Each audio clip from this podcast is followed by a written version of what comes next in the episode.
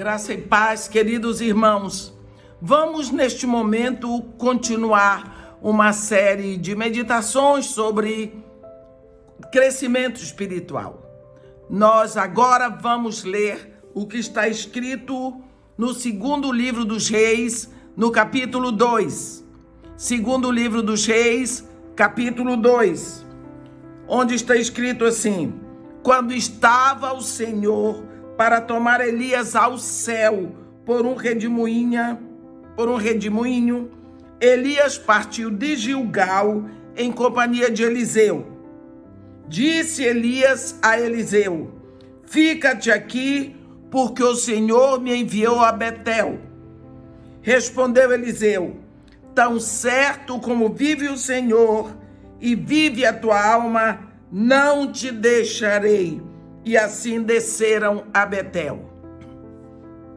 Nós lembramos que quando Deus mandou Elias ungir Eliseu, filho de Safate, para ficar profeta no lugar dele, Elias vai exatamente para Abel Meolá, porque o que Deus disse para Elias foi: unge Eliseu, filho de Safate, de Abel Meolá, profeta no teu lugar.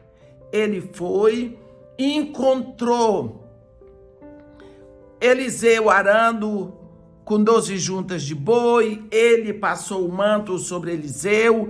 Eliseu entendeu que estava sendo ungido, separado, coberto para o ofício de profeta. Foi, terminou com a sua velha natureza de agricultor, matando os bois, fazendo um, um, distribuindo para o povo, beijou seus pais e seguiu Elias e o servia. Agora, Elias vai ensinar o ofício de profeta, porque profeta é trabalho, é ministério. Então ele leva Elias, leva Eliseu para Gilgal. Nós já vimos que Gilgal é o início da terra, é o início da promessa, é o primeiro lugar aonde o povo de Israel pisou na terra prometida, assim que atravessou o Jordão, saindo das campinas de Moabe.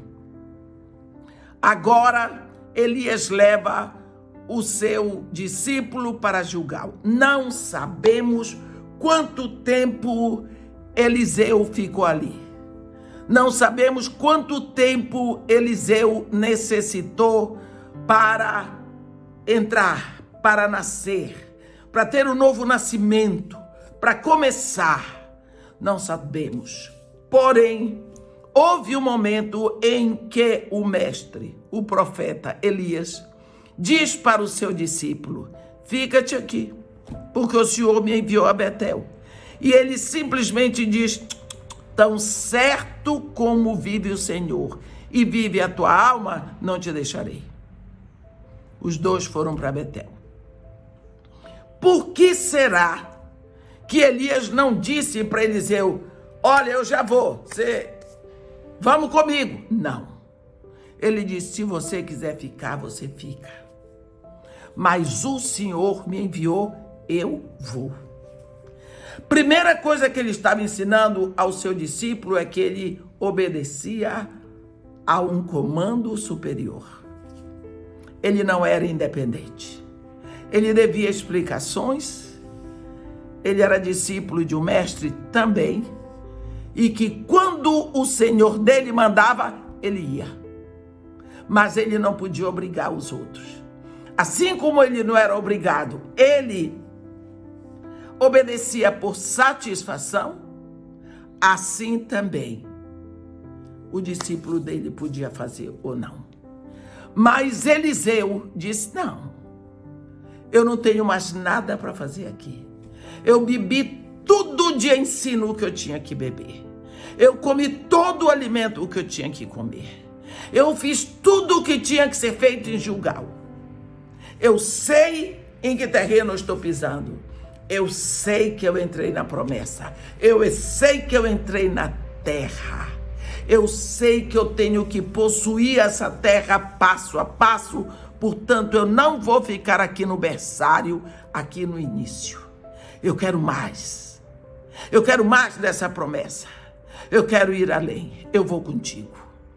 Quantas pessoas, meus irmãos, acham assim, uma vez salvo, salvo para sempre, e agora eu estou convertida, eu me entreguei a Jesus Cristo, eu sou crente, outros dizem eu sou evangélico, chega, não, eu estou salvo, pronto, não.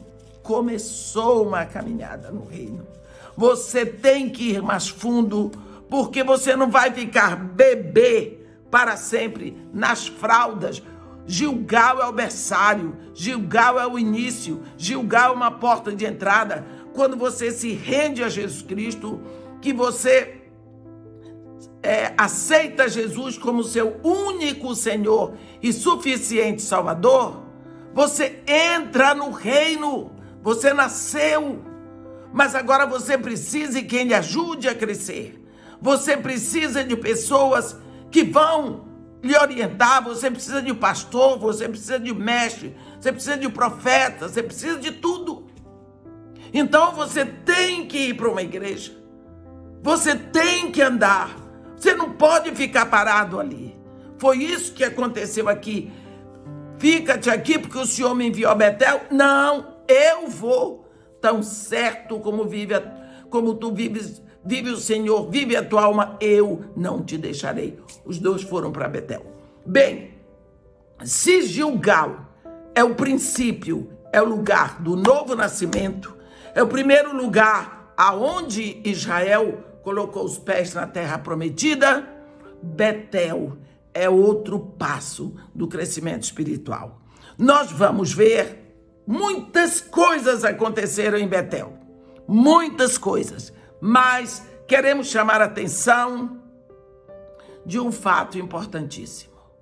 Quando Jacó, orientado pelos seus pais, saiu para, para a casa de Labão, seu tio, a Bíblia diz que no lugar, que na saída para lá, isso está escrito em Gênesis 28, ele estava cansado de viagem, então ele parou para descansar num lugar chamado Luz, que depois ele trocou o nome para Betel.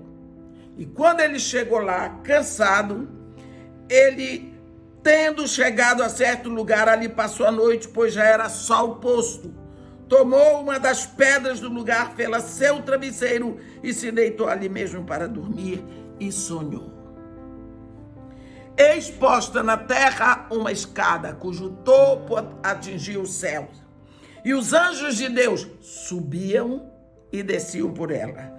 Perto dela estava o Senhor que lhe falou: Eu sou o Senhor, Deus de Abraão, teu pai, e Deus de Isaque.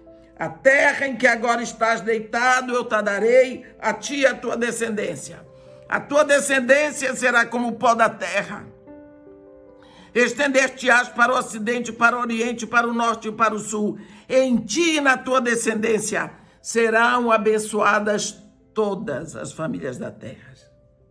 E Deus, então, renova ali a aliança que ele havia feito com Abraão, renovou com, com Isaac, agora ele renova com Jacó. Este é um lugar específico. É um lugar que nós fal falamos que se em Gilgal é o lugar do novo nascimento, Elias levou é, Eliseu lá, agora eles partem para o lugar da intimidade com Deus da vida no Espírito, onde Deus renova a aliança com ele. A Bíblia diz que quando ele acordou, ele disse: Na verdade, o Senhor está neste lugar. E eu não o sabia. Quão temível este lugar! É a casa de Deus, a porta do céu. E ele se levantou tomou a pedra na qual ele tinha deitado a sua cabeça, a Bíblia diz, e erigiu por coluna, derramou azeite sobre ela. E este lugar passou a se chamar Beit El Bethel, casa de Deus. Vamos ver o que acontece aqui em Betel. Porque é tão importante que Elias leva o seu discípulo Eliseu ali. Não sei se você prestou atenção. Às vezes você chega para Jesus, o Pai lhe entrega a Jesus, você crê na palavra, você se rende a Jesus Cristo. Pronto. Não. Vamos caminhar para conhecê-lo. Você tem que conhecer esse Senhor. O fato de ter nascido do seu pai e da sua mãe, você não conhece. Se alguém tirar você dos seus pais, você não conhecerá os seus pais. O que vai fazer com que você os conheça é a convivência. Você vai se aprofundando na relação com seus pais, assim com Deus. Betel é o lugar primeiro para ele descansar e ter a visão e Deus renovar a aliança com ele. Ele de, ele tomou uma pedra do lugar, botou a cabeça sobre a pedra e sonhou. Olhe, pedra, rocha é Jesus. Significa que quando você descansa sobre Jesus, descansa, confia nele e o mais ele fará. É essa rocha, é Jesus que diz: Vinde a mim, vós que estáis cansados, sobrecarregados, eu os aliviarei. É essa rocha, é essa pedra. Quando Jacó, cansado de viagem, não é? E ele deitou, ele jogou a cabeça, as preocupações, as dores sobre essa rocha. E aí, quando ele descansa nessa rocha, ele tem um sonho. Uma escada posta na terra, cujo topo assim, é, atingiu os céus. Os anjos de Deus primeiro subiam, depois desciam. Os anjos de Deus subiam e desciam. Quer dizer, os anjos já estavam ali. Porque eles subiam. E perto ali estava o Senhor e ele não sabia. Quantas vezes nós esquecemos que aonde quer que estejamos, Deus está lá. Ele subiu, Deus falou com ele. Eu sou o Senhor, o Deus de Abraão, teu pai, e de Isaac. Ele não conhecia. E quando ele acorda, ele diz: Quão temível este lugar! É a casa de Deus, é a porta do céu. O Senhor está neste lugar e eu não sabia. É, Jacó, você não sabia. Você já entrou no reino, você já entrou na promessa, você já está no reino de Deus e não conhece o monarca mas nem pelo fato de você desconhecê-lo, ele deixa de estar ali. Quantas vezes nós pensamos, tem quem pense até que Deus não existe porque não pode vê-lo? Um homem me disse assim: eu não eu posso acreditar em Jesus porque teve alguém que viu. Mas o Espírito Santo que você está. Quem foi que já viu o Espírito? Eu disse: olha, ninguém. É Espírito. Mas só uma pergunta. Você ainda agora disse que estava com dores na coluna. Você já viu a dor? Lógico que não. Eu disse, mas você sente. Não é? É assim o espírito. Você não vê, mas você sente. Assim como a dor dirigiu a sua vida para um estado em que você quase não levanta, a dor dirigiu você para ficar tomando remédio? O Espírito dirige você para algum lugar. Vou lhe dizer: a invisibilidade de algo não significa a inexistência dele. Só porque eu não vejo, não significa que ele não existe. Deus estava ali, Jacó não sabia. o Senhor está neste lugar e eu não sabia. Quão temível este lugar! É a casa de Deus, é a porta do céu. É, você entrou no reino, você se rendeu a Jesus Cristo, você entrou na sua promessa, pelo novo nascimento representado em Gilgal. Mas agora você tem que andar, você tem que subir a Betel para se render totalmente, para conhecer o monarca do reino, para conhecer o seu pai, porque ele fez de você filho através de Jesus Cristo. Betel é o lugar, é o momento da sua vida em que depois de que você se rendeu a Jesus Cristo, você vai se dedicar a conhecer a Deus, seu Pai. Você vai se espalhar no reino. Você vai saber que descansando a cabeça em Jesus, o Pai fala com você. Você agora sabe que existe um lugar, existe um momento na sua vida em que ninguém vai saber, mas você sabe que o Senhor está naquele lugar. Betel é o lugar do encontro com o Pai. É o lugar em que Jacó vai para ter a grande surpresa de que se ele descansa a cabeça na rocha, é mostrado para ele o reino. Então é preciso que você aprenda isso e eu também. Nós já nascemos em Jesus Cristo, somos filhos de Deus, mas nós precisamos andar para conhecer esse Deus do qual ouvimos falar. É muito importante o crescimento espiritual. Você veja, quer que eu lhe diga? Quando no capítulo 6 de, do profeta Isaías, o profeta diz: No ano da morte do rei Uzias, eu vi o Senhor assentado sobre um alto e sublime, sublime trono, é? E ele diz: Ai de mim, que sou um homem de lábios impuros, habito no meio um povo de impuros lábios, e os meus olhos viram o rei. Ele era profeta. Ele profetizava diante da corte do rei Uzias. E como é que ele tinha os lábios impuros? Ah, nunca tinha estado na presença de Deus. Tá vendo? O ministério dele cresceu porque ele disse que o querubim, então um dos serafins, pegou uma brasa viva do altar, tocou os lábios dele e disse: Tua iniquidade foi tirada, perdoado foi o teu pecado. Ele diz: Depois disto, então ouvi a palavra do Senhor que dizia: a quem enviaremos? Quem há de ir em nosso lugar? Eis-me aqui, Senhor, envia-me a mim. Você viu?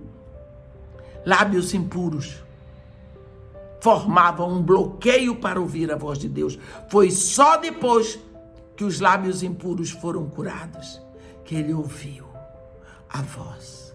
Quantas vezes você está aí querendo ouvir a voz de Deus? Ter a percepção de, do Deus que fala mas tem ciúme, tem impedimento. Em Isaías 59, Deus diz: Eu não tenho braço encolhido que não possa salvar, nem surdos ouvidos que não possa ouvir, mas as vossas iniquidades fazem separação entre vós e o vosso Deus e encobre o seu rosto para que não o veja. Precisamos, para crescermos espiritualmente, precisamos andar para Betel não foi à toa que o profeta Elias levou seu discípulo Eliseu do novo nascimento para o lugar do encontro com Deus, do novo nascimento para o lugar da intimidade com Deus, de Gilgal para Betel. Precisamos andar. Não vamos, meus irmãos, ficar quietos, sossegados, porque, ah, eu me rendi a Jesus. E daí? Continua. Anda. Pede ao Espírito Santo que ele se espalhe em você e ele vai levando você cada vez mais fundo na vida no Espírito Santo. O Espírito Santo quer possuir você totalmente. Ele quer encher você. Mas você faz uma barreira. Você não dá tempo para ele. Você não busca. Vai a Betel Betel é o lugar da intimidade com Deus. É o lugar em que você vai descobrir que Deus está ali.